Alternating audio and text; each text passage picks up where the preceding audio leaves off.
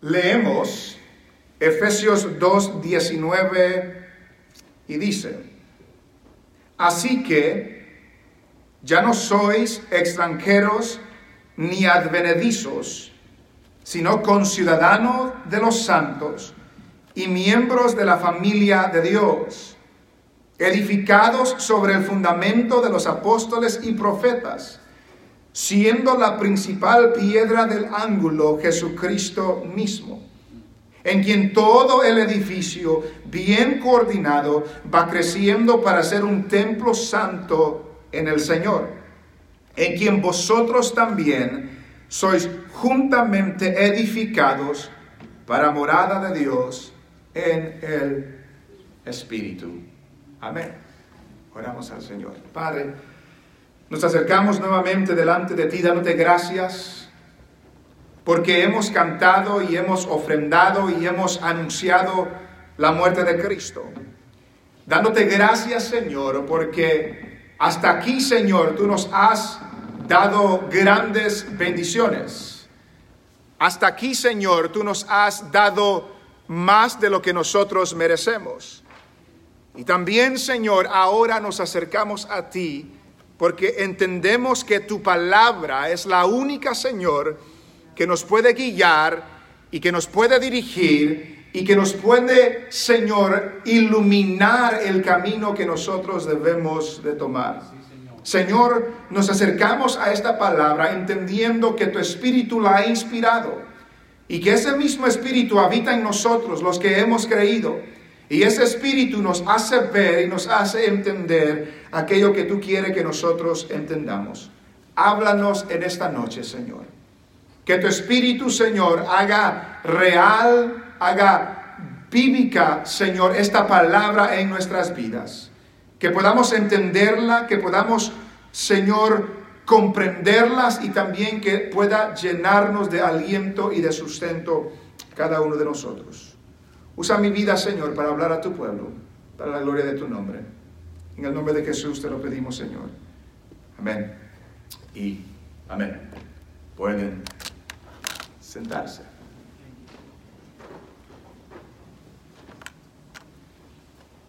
Este libro de Efesios hasta hasta este momento no nos ha dado ningún mandamiento. Si usted nota lo que hemos visto en estas nueve semanas ya, hasta el momento el apóstol Pablo no nos ha dado ningún mandamiento, no nos ha dicho que vayamos a hacer algo. El apóstol Pablo nos está recordando las bendiciones que el cristiano tiene en Cristo Jesús. Desde el capítulo 1 que nos recuerda que hemos sido bendecidos con toda bendición espiritual, hemos sido escogidos, hemos sido predestinados, hemos sido apartados, hemos sido adoptados, hemos sido sellados con el Espíritu Santo. Que nos dice que Pablo ora por nosotros para que entendamos esta realidad. Que nos dice en el capítulo 2 que antes Estábamos muertos en delitos y pecados, pero, pero ahora en Cristo tenemos nueva vida. Hemos sido perdonados por su gran amor y por su gran misericordia. Se nos ha dicho que, que antes había una enemistad, que, que, que, los gentiles, que nosotros estábamos lejos de Dios, sin esperanza en el mundo, pero ahora en Cristo hemos sido hechos cercanos. Lo que antes estábamos lejos, ahora hemos sido hechos cercanos por la sangre de Jesucristo. Lo que hemos leído hoy, lo que leeremos en las próximas semanas, en el capítulo 3, sigue la misma secuencia de que no nos está mandando a hacer algo, simplemente nos está recordando lo que Dios ya ha hecho en la vida del cristiano.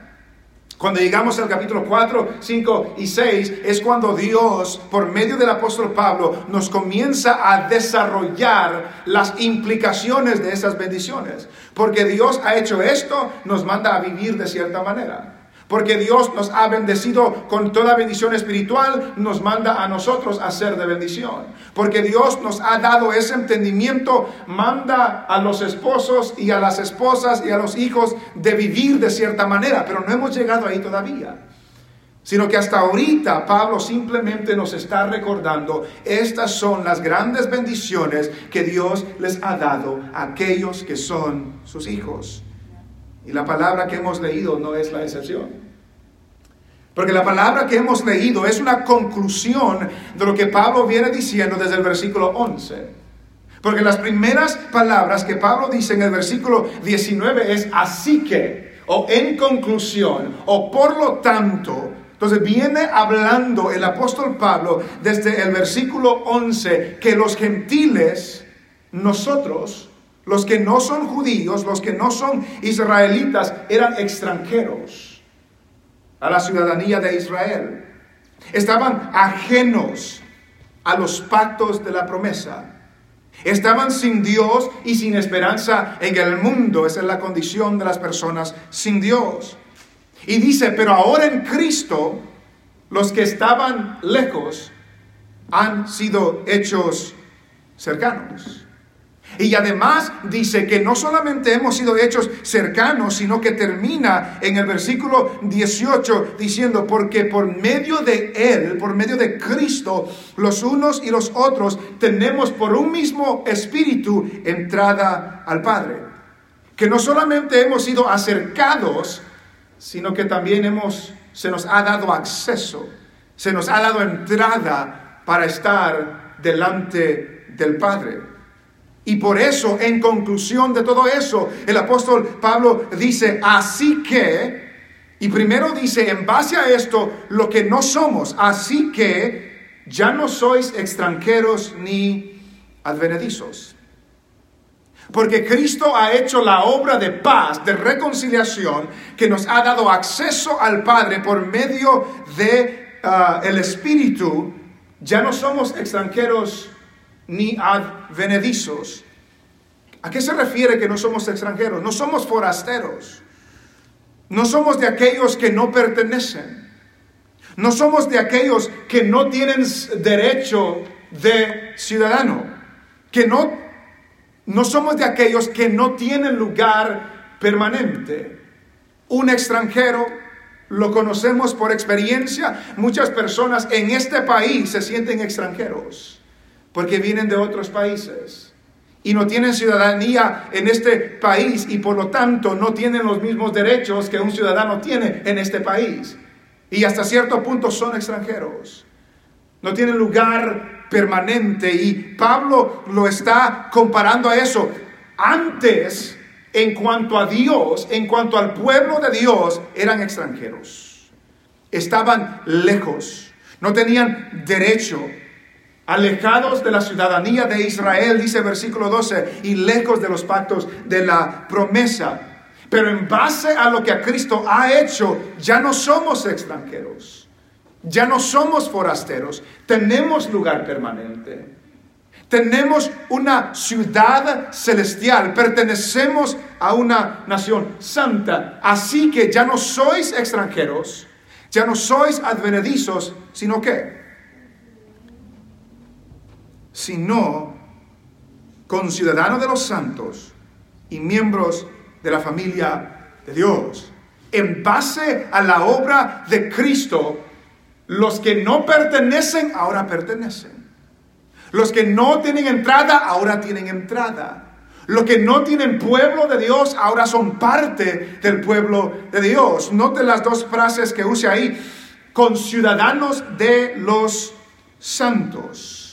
Ahora somos ciudadanos, somos con ciudadanos con los santos. Hemos sido aceptados, recibidos como ciudadanos. Ya no somos extranjeros. Ya no pertenecemos a una, a una segunda categoría de, de residente. No, somos conciudadanos de los santos. Antes, dice Pablo, no pertenecíamos a esta nación. No estamos hablando de los Estados Unidos. Estamos hablando de la nación de Dios, del pueblo santo. Antes no pertenecíamos a, esta nación, pero ahora no solamente tenemos entrada, sino que somos ciudadanos. Somos ciudadanos. Somos residentes permanentes de esta nación.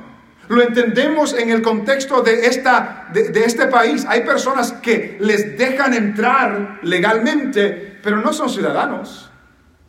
Pero, pero lo que nos está diciendo Pablo, que ahora nosotros en Cristo, que estábamos lejos, ahora somos ciudadanos. Tenemos entrada y nos podemos quedar permanentemente. Somos ciudadanos. Pedro nos recuerda en, en su carta que somos linaje escogido, real sacerdocio. Y la siguiente frase, nación santa. En 1 de Pedro los 9. Mas vosotros sois real sacerdocio, linaje escogido, nación santa. Somos un pueblo apartado para el Señor. Y esta ciudadanía con los santos no está limitada a la geografía. Estemos en los Estados Unidos o estemos en México o en Honduras o en Cuba o en El Salvador o en cualquier otro país que podamos decir, no importa, somos ciudadanos de la nación santa del Señor. Pablo nos recuerda en Filipenses que nuestra ciudadanía está en los cielos. Nuestra ciudadanía está en los cielos. Y la única manera, nos dice Pablo, que tenemos esta ciudadanía en los cielos es porque Cristo, por medio de su sangre, nos ha redimido y nos ha comprado y Dios nos ha adoptado. Somos ciudadanos de la nación santa del Señor. Pero como este, esta comparación no es suficiente, somos ciudadanos, pero no solo ciudadanos, Dice, así que ya no sois extranjeros ni advenedizos, sino conciudadanos de los santos. ¿Y qué más? Y miembros de la familia de Dios. Antes no éramos miembros de la familia de Dios, pero ahora somos miembros de la familia de Dios. Somos hijos de Dios. Hemos sido adoptados por medio de Jesucristo. Y esto no se aplica a toda persona, se aplica a aquellos que han confiado en el Señor como su Salvador. Aquellos que han venido a Cristo en arrepentimiento y fe, han recibido esta salvación, han recibido este perdón, han sido adoptados para ser parte de la familia de Dios y ahora somos herederos porque somos hijos de Dios. Dios es nuestro Padre. Piensen eso. Dios es nuestro Padre. Note lo que Pablo dice ahí en el capítulo 3, en el siguiente capítulo, en el versículo 14 y 15. Por esta causa doblo mis rodillas ante el Padre de nuestro Señor Jesucristo, de quien toma nombre toda familia en los cielos y en la tierra. El Padre, Dios, es nuestro Padre. Somos partes de la familia de Dios. Somos parte de la familia de Dios. Para muchos, quizás no muchos, para algunos, hablar de familia no es significante, no es importante. Porque se han crecido en un ambiente donde la familia ha traído mucho dolor. Y ser parte de la familia de Dios no trae nada de significante porque la experiencia de ellos ha sido dolorosa. Porque si han crecido o han estado en un contexto donde los padres solo pasan peleándose, solo pasan gritándose, Solo pasan separándose y por lo tanto qué alegría, qué gozo trae la familia cuando los padres solo pasan peleando y gritando y separándose y esto y lo otro. O se han crecido en un contexto donde, donde los padres son abusivos, donde los padres no demuestran amor, donde los padres no proveen protección, donde los padres no están presentes donde los padres los han abandonado. O se han crecido en un contexto donde entre los hermanos hay chisme, hay crítica, hay traición y muchas cosas más que el pecado produce en la vida de todas las personas. Y al oír de que pertenecemos a la familia de Dios, no les trae nada de alegría porque la experiencia de ellos es una familia quebrantada. Pero cuando pensamos en lo que esto significa, Dios es nuestro Padre. Pertenecemos a la familia de Dios. Dios es nuestro Padre. Y Dios es un Padre que ama a sus hijos. Dios es un Padre que protege a sus hijos. Dios es un padre que disciplina, no abusa, disciplina a sus hijos. Dios es un padre que nunca abandona a sus hijos. Dios es un padre que siempre está presente. Pertenecemos a la familia de Dios y además tenemos hermanos y hermanas en la familia que todos nosotros somos hermanos y hermanas y pertenecemos a la familia de Dios. Por eso nos decimos hermano o hermana tal, porque pertenecemos a la familia de Dios. Y como somos hermanos y hermanas, estamos llamados a amarnos, porque nuestro Padre nos ha amado a nosotros. Estamos llamados a llevar las cargas los unos de los otros, porque es el ejemplo que hemos aprendido de nuestro hermano mayor, el Señor Jesucristo porque hemos sido llamados a orar los unos por los otros, a tener una familia que representa el Padre de amor que tenemos sobre la familia de Dios. Esto es algo grande, grandioso, significante, que Dios es nuestro Padre y nosotros pertenecemos a la familia de Dios. Y lo opuesto es no pertenecer a la familia de Dios. Y si no pertenecemos a la familia de Dios, solo hay dos familias. Pertenecemos a la familia del diablo. Y aún Jesús hablando con los fariseos y los religiosos en su tiempo les decía, vosotros sois hijos de vuestro padre el diablo. O tenemos a Dios por padre o tenemos al diablo por padre. Y aquellos que han creído en Cristo por medio de su sacrificio, hemos sido recibidos, adoptados, aceptados en la familia de Dios y ahora somos parte de la familia de Dios. Gloria a Dios por eso. Gloria a Cristo por eso. Pero Pablo no solamente habla de, que somos ciudadanos de una nación santa, y que somos familia de Dios, pero ahora también del 20 al 22 cambia el ejemplo y ahora habla de una estructura, habla de un edificio. Miembros de la familia de Dios, versículo 20, edificados sobre el fundamento de los apóstoles y profetas edificados sobre el fundamento de los apóstoles y profetas. Comienza a hablar en términos de construcción. Comienza a hablar en lenguaje de un edificio, de una estructura. Fundamento. Edificados sobre el fundamento. Entendemos lo que es el fundamento. El fundamento es lo primero que se establece. El fundamento es la base, el, fundamento es lo más esencial de la estructura que se va a edificar encima. Y Pablo nos dice que hemos sido edificados y estamos siendo edificados sobre el fundamento de los apóstoles y profetas. Dos preguntas. ¿Cuáles apóstoles y profetas? Porque aquí nos dice sobre el fundamento de los apóstoles y profetas. la, primera pregunta, ¿cuáles apóstoles y profetas? Y la segunda, ¿cuál es el fundamento? ¿Cuáles apóstoles y profetas? Para no alargarle, son los apóstoles y los profetas del Nuevo Testamento. Son los apóstoles y profetas del primer siglo, no son los profetas del Antiguo Testamento. Entiendo que está hablando de los apóstoles, los doce apóstoles y el apóstol Pablo y también los profetas que existían en ese tiempo. ¿Por qué decimos eso?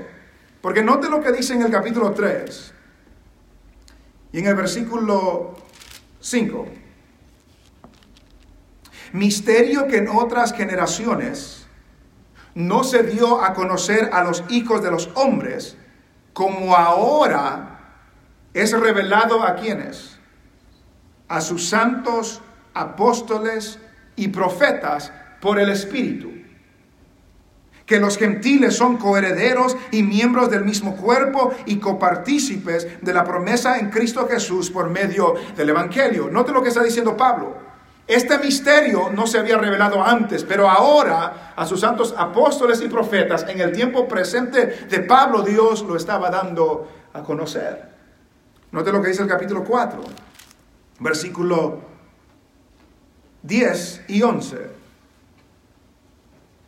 El que descendió es el mismo que también subió por encima de todos los cielos para llenarlo todo. ¿De quién está hablando aquí? De Cristo. Cristo es el que descendió y el que subió para llenarlo todo. Y él mismo, versículo 11, constituyó a unos apóstoles, a otros profetas, a otros evangelistas, a otros pastores y maestros. ¿Cuándo constituyó Jesús estos apóstoles y estos profetas? Después que subió hasta lo sumo, después de su resurrección. Entonces los apóstoles y profetas de Efesios 2.20 son apóstoles y profetas que el mismo Cristo después de resucitar y ascender, Él los estableció, Él los puso. Entonces, los apóstoles y profetas son los que establecieron el fundamento. Ahora la pregunta es, ¿cuál es el fundamento que ellos establecieron? El fundamento que ellos establecieron no eran ellos mismos, sino la enseñanza que ellos predicaron, la fe que ellos establecieron, lo que ellos um, establecieron por todas las iglesias que ellos plantaron, ese es el fundamento. Y esa fe está basada completamente y enteramente en el Señor Jesucristo. Que debemos entender que en ciertos pasajes Cristo es el fundamento y en otros pasajes es, es, la enseñanza de los apóstoles acerca de Cristo que es el fundamento. En este contexto es la enseñanza de los apóstoles acerca de Cristo que es el fundamento. ¿Por qué entendemos que eran estos apóstoles y profetas, porque ellos eran los que plantaron todas las iglesias primeras. Porque Dios hizo milagros y señales por medio de ellos. Porque ellos tuvieron una autoridad delegada directamente del Señor. Porque ellos escribieron palabra de Dios. Lo que estamos leyendo es palabra de Dios escrita por un apóstol. Y cuando lleguemos al capítulo 4 lo veremos, pero hoy en día no hay de estos apóstoles. Hoy en día no hay de estos profetas. No importa cuántos pueda haber por ahí. A mí se me hace interesante cuando veo, cuando veo volantes que hay como seis apóstoles en una conferencia. Y habían doce que el Señor llamó, pero en una iglesia, en una conferencia hay seis. Lo veremos en el capítulo 4. Me voy por ahí. El fundamento que los apóstoles y profetas establecieron era la enseñanza de Cristo. Y para para apuntar más específico, seguimos leyendo el 20, edificado sobre el fundamento de los apóstoles y profetas, siendo la principal piedra del ángulo Jesucristo mismo. Ellos establecen el fundamento y la principal piedra del ángulo es Jesucristo. ¿Qué es la principal piedra del ángulo? La Biblia de las Américas la traduce la piedra angular. Y hay dos, hay dos posturas y quizás las dos hasta cierto punto hasta cierto punto se aplican. Una es que cuando está establecida la fundación, hay una piedra angular, la piedra primera, la más principal, que se pone y el resto de la estructura se alinea, se ajusta a esta primera piedra, piedra angular. La primera piedra que establece el ángulo, que establece la estructura, que establece todo. También se puede referir a una piedra, la última, um, la última que se pone en la estructura, que es la que sostiene a todo. Y por un lado, Cristo es aquella piedra principal donde todo lo demás se mide con esta piedra donde todo lo demás se ajusta a esta piedra, se alinea a ella y toma forma de esta piedra. Cristo es aquello en la iglesia, en la enseñanza de la iglesia, en el fundamento de la iglesia, que todo lo demás se tiene que alinear a esta piedra. Todo lo demás se tiene que ajustar a la piedra angular que es Cristo Jesús. Todo lo demás tiene que tomar su forma de la piedra angular que es Cristo Jesús, la más importante. Y por eso debemos entender lo que la Biblia nos dice acerca de Cristo para que el resto de la estructura se alinee, se establezca, se edifique, se construya como debe ser, porque si no, no estamos siguiendo el diseño del Señor. Cristo es la piedra angular. Dice un escritor, la piedra angular significa una piedra clave en la que toda la estructura es unida. Toda la estructura depende de Cristo. Todo lo que se, se establece por encima de este fundamento, que Cristo es la piedra principal, la piedra angular, todo depende de Cristo. Absolutamente todo. Y ese fundamento ya fue puesto, no se vuelve a poner. Esa piedra angular que es Cristo ya fue puesto, ya fue establecida, no se vuelve a establecer. Y después que dice que Cristo es la piedra principal, la más importante, en el versículo 21 dice, ¿en quién? Cuando habla de en quién, está hablando de Cristo, ¿en quién? Todo el edificio. ¿Cuál es el edificio? ¿De qué edificio está hablando? Está hablando del nuevo hombre. Está hablando del cuerpo de Cristo. Está hablando de la iglesia. Está hablando de la estructura que está siendo edificada sobre el fundamento. Y notamos que el apóstol Pablo no dice en quién el edificio. Hubiera sido suficiente. Pero él dice en quién todo el edificio que no hay cierta parte del edificio que no debe de ajustarse al Señor Jesucristo. Que no hay ciertos miembros, cierto material, por así decirlo, del edificio que no se tiene que alinear, que no se tiene que ajustar, que no se tiene que moldear por la piedra principal que es Cristo Jesús. En quien todo el edificio, bien coordinado, va creciendo para ser un templo santo en el Señor, en quien todo el edificio, bien coordinado, va creciendo para ser un templo santo en el Señor. Esta frase yo la entendía mal antes de estudiarlo. Y por eso es bueno el estudio, para entender las cosas mejor. Porque yo antes, en una manera superficial, pensaba así, cuando la iglesia está bien organizada, pues la iglesia crece, la iglesia va creciendo. Pero no está hablando de eso todavía. Cuando habla de bien coordinada, por ejemplo, la vida de las Américas lo traduce bien ajustada. La nueva versión internacional dice bien armada. Que el crecimiento depende de la buena coordinación. Y que esta buena coordinación, este buen ajustamiento, se aplica a todo el edificio. Y lo que ahora entiendo es que cuando dice bien coordinada, bien coordinado, es que Dios es el que está armando el edificio. Porque el contexto es la iglesia en general, la iglesia local. Dios es el que está coordinando. Dios es el que está ajustando. Dios es el que está edificando el edificio. Recuerden las palabras del Señor Jesús. Cuando Pedro dice, ah, le dice a Pedro, aquí tú eres Pedro, y sobre esta roca edificaré mi iglesia. ¿Quién la va a edificar? El Señor.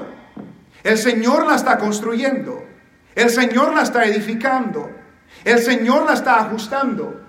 El Señor está poniendo cada pieza, cada ladrillo, cada piedra en la estructura que Él está edificando para que esa iglesia, para que ese cuerpo crezca en el Señor Jesús. Bien coordinado. Note lo que dice un escritor. Está bien ensamblado. No hay ningún punto débil ni material falso en él, pues todo ha sido seleccionado, preparado e inspeccionado por el maestro constructor, quien supervisa la colocación de cada pieza en su debido lugar. Dios va ajustando, Dios va construyendo. Dios va preparando y porque Dios lo está haciendo, dice que va creciendo para ser un templo santo en el Señor va creciendo para ser un templo santo en el Señor. Lo entiendo de esta manera. Cada alma que se convierte es una piedra en la estructura que el Señor va ajustando. Dios está haciendo un edificio que un día lo completará. Lo completará hasta que la última persona que se va a salvar se va a salvar y luego Él viene por su pueblo. Pero hasta entonces Él está construyendo, Él está edificando, Él está salvando a personas. Y cada persona que Él salva, que Él convierte, la toma y la pone en la estructura. Y luego salva a otro y lo pone en la estructura. Y la estructura crece porque Dios la va ajustando, la va coordinando, la va poniendo en su lugar hasta que un día se complete. Hasta que un día se termine. Va creciendo ¿Con cuál fin? Para ser un templo santo en el Señor. Para ser un templo santo, para llegar a ser un templo santo en el Señor. Note la palabra santo, que en el capítulo 1 ya vimos que fuimos predestinados para ser santos y sin mancha delante de Él. Y lo que Dios está construyendo sobre el fundamento establecido es un edificio de cada cristiano que lo está construyendo para que al fin de todo llegue a ser un templo santo, una habitación apartada, una habitación santa, un templo santo en el Señor. No pierda lo significante de esa expresión. Recuerde el contexto. Está hablando de judíos y gentiles. Que en Jerusalén había un templo que Dios había establecido. Que en ese templo Dios habitaba, le dio a Salomón la habilidad de construir el templo y él habitaba y los judíos iban al templo para estar con el Señor. ¿Y quiénes son los que no podían entrar en el templo? Los gentiles. Si nosotros hubiéramos vivido en ese tiempo no podemos entrar. Y si entramos nos matan. Entonces, no pierda ese contexto. Antes los, gentiles no podían entrar en el templo que Dios había descrito, pero ahora, ahora no es que podemos entrar al templo, ahora es que nosotros somos el templo. Y Dios habita en nosotros para, para, va creciendo para ser un templo santo en el Señor. Dios está construyendo este templo santo y esta santidad se encuentra solamente en el Señor. Es santo porque está en el Señor. No hay nada santo que nosotros traemos a, este, a esta estructura. Somos santos por el Señor. Note lo que dice Primera de Pedro. Vaya conmigo a Primera de Pedro. Capítulo 2, versículo 4.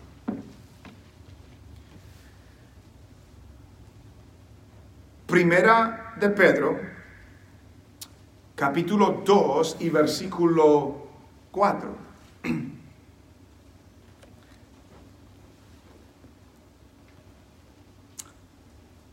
2.4 dice lo siguiente, acercándoos a Él.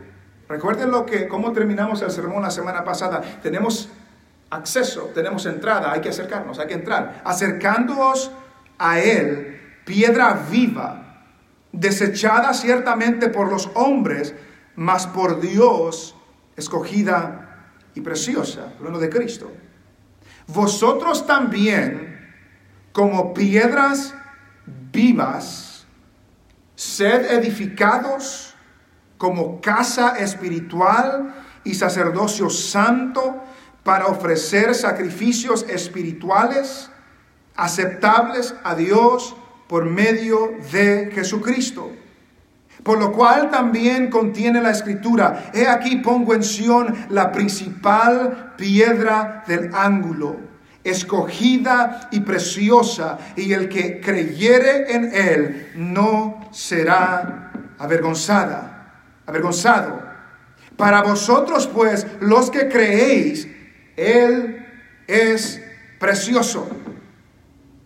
Para vosotros los que creéis, él es precioso, pero para los que no creen, la piedra de los edificadores, que los edificadores desecharon, ha venido a ser la cabeza del ángulo. Vosotros como piedras vivas, sed edificados como casa espiritual y sacerdocio santo al Señor. Se cuenta que en el antiguo tiempo, habían paredes construidas de piedras. Pero estas paredes que eran construidas de piedras eran construidas sin cemento. No sé si ustedes han visto fotos o en algún lugar han visto piedras, ah, paredes, por así decirlo, o muros que las construyen con piedras, pero no tienen cemento, no tienen varilla, no tienen lo que nosotros tenemos en el tiempo de hoy. Entonces, estas paredes, estas estructuras se, se construyen con piedras sin, ninguna pega, por así decirlo. Solo, solamente son las piedras. Y por lo tanto, las piedras no podían ser iguales. No podían ser idénticas. Tenían que ser diferentes para que el que las estaba construyendo las pudiera poner en su lugar apropiado. Entonces, era el trabajo del constructor de ponerlas en su lugar específicamente para que la pared sea fuerte, para que la pared no se caiga. Entonces él tomaba la piedra y miraba cuál era la mejor que sigue. Y tomaba la piedra y la ponía en el lugar indicado.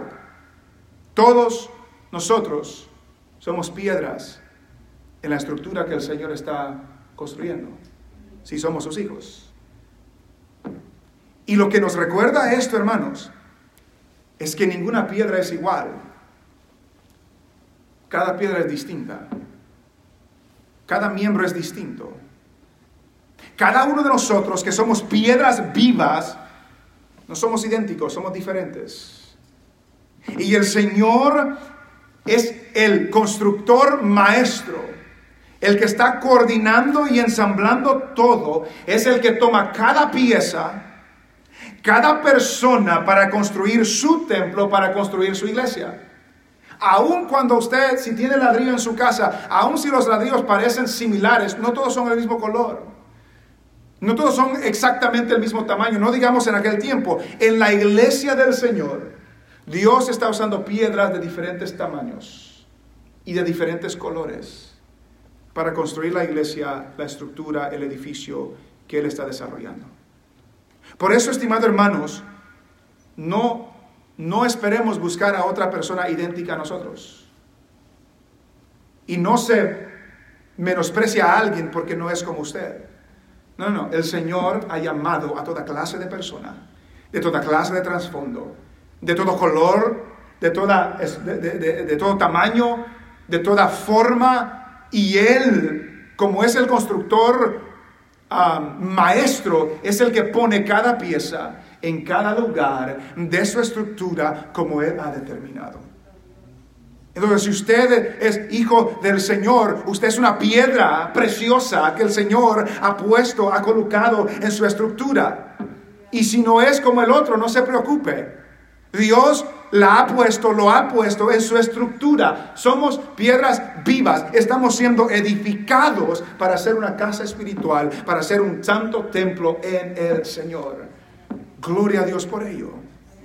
Y cuando regresamos a Efesios, cuando regresamos a Efesios, en el 21 habla Habla de una manera general, por así decirlo, todo el edificio, bien coordinado, va creciendo para ser un templo santo en el Señor. Y por si acaso los gentiles se olviden, dice, en quien vosotros también, ustedes gentiles, en quien vosotros también sois juntamente edificados para morada de Dios en el Espíritu.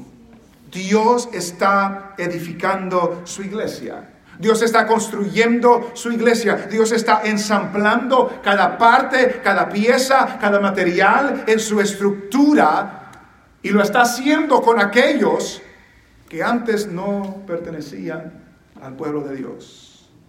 Que antes no pertenecían a las promesas que estaban lejos de Dios y ahora no solamente somos hechos cercanos y tenemos entrada y somos ciudadanos y somos parte de la familia, ahora somos parte del templo que antes ni podíamos entrar. Y ahora somos parte de ese templo que ahora Dios habita morada permanente. El lenguaje que usa aquí es una morada de Dios en el Espíritu permanente. Dios ahora mora con su pueblo. Los que estaban lejos ahora no solamente han sido hechos cercanos, sino que Dios también habita, mora con ellos permanentemente. Dios nunca se va a ir. Dios nunca nos abandona. Somos del Señor. Terminamos leyendo unos pasajes. Vaya conmigo a Corintios, Primera Corintios.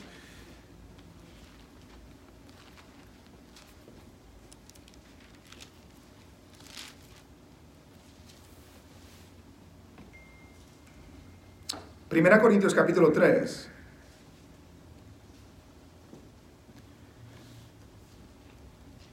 Primera Corintios capítulo 3 y versículo 9.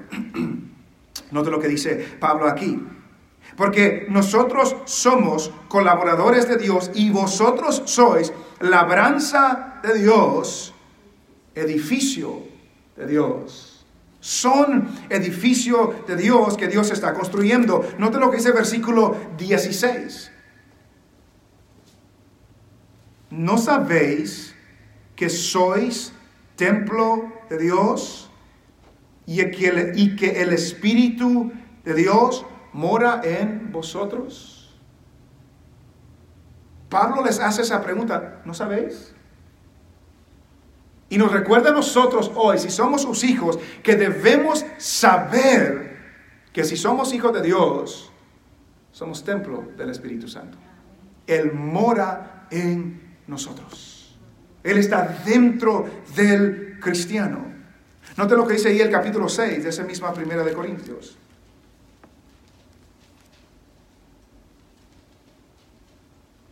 Capítulo 6, versículo 19.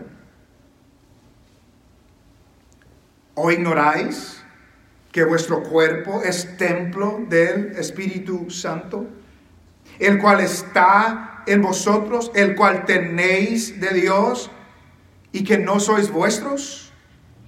Porque habéis sido comprados por precio, glorificad pues a Dios en vuestro cuerpo y en vuestro espíritu, los cuales son de Dios. Son templo del Espíritu. El Espíritu mora en ustedes, el cual tienen de Dios, y por lo tanto traigan gloria a Dios en sus cuerpos y en sus espíritus. Note lo que dice 2 de Corintios, el siguiente libro.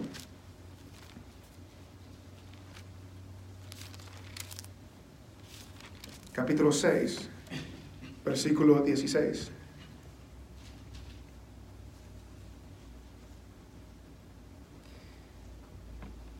¿Y qué acuerdo hay entre el templo de Dios y los ídolos? Porque vosotros sois el templo del Dios viviente. Como Dios dijo, habitaré y andaré entre ellos, y seré su Dios, y ellos serán mi pueblo. Gloria a Dios. Él habita entre nosotros. Él es nuestro Dios y nosotros somos su pueblo. Gloria a Dios.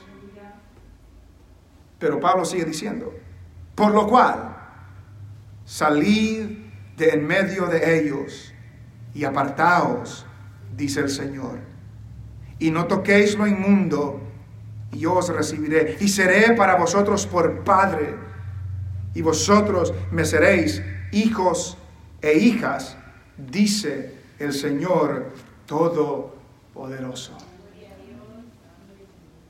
El Dios Santo está construyendo un templo santo y espera que aquellos donde Él habita sean santos y se aparten de toda maldad y de toda iniquidad. Entonces, hermanos, lo que hemos visto hoy, que el Dios eterno es nuestro Dios. El Dios eterno es nuestro Padre. Él habita entre su pueblo. Somos sus hijos, somos parte de su familia. Y Él ha tomado personas que antes estaban perdidas, sin esperanza y sin Dios, y las está ensamblando y las ha ensamblado en su edificio que Él está construyendo para que sea morada de Él eternamente y para siempre. Gloria a Dios por ello. Gloria a Dios por ello. Y somos recordados, hermanos, que en la iglesia del Señor hay diversidad hay diversidad porque así lo quiso el Señor. Hay diversidad de, talentos, de dones, hay diversidad de trasfondos, de culturas, hay diversidad, pero, pero de toda esa diversidad el Señor está tomando esas piedras vivas y está construyendo su edificio y las está poniendo en su lugar indicado para la gloria de su nombre. El Señor si la ha llamado, si usted es de Él, si ha sido adoptada, el Señor es su Padre. No importa qué clase de Padre hemos tenido en esta vida, el Padre eterno es nuestro Padre. El que no nos deja ni nos desampara, el que no nos abandona, el que no nos maltrata, Él es nuestro Padre. Y nos ha llamado a una comunidad donde nuestro hermano mayor es el Señor Jesucristo. Él nos protege, Él nos guarda, él nos defiende, Él está siempre con nosotros. Hermanos, esta palabra nos ha de, nos ha de traer gozo al saber de donde Dios nos ha sacado, muertos en delitos y pecados, y ahora somos parte de su templo, donde Él habita y mora eternamente y para siempre. Y si usted quizás en algún momento se ha sentido débil o se ha sentido inadecuado o se ha sentido que no, no tiene nada que contribuir, es mentira del diablo. Si es hijo de Dios, usted tiene algo que contribuir. Porque el Señor ha llamado y está ensamblando y está poniendo cada persona en su lugar para que trabaje en la obra del Señor y sea parte de la estructura que Él está haciendo. No se dé por vencido. Confíe en el Señor y descanse en su Padre Celestial. Y si está angustiado y afligido o afligida, vaya a su Padre Celestial. Que Él la escucha. Él lo escucha. Él trae aliento. Él trae consuelo. Él trae consejo. Él trae vida. Él trae provisión a cada uno de nosotros.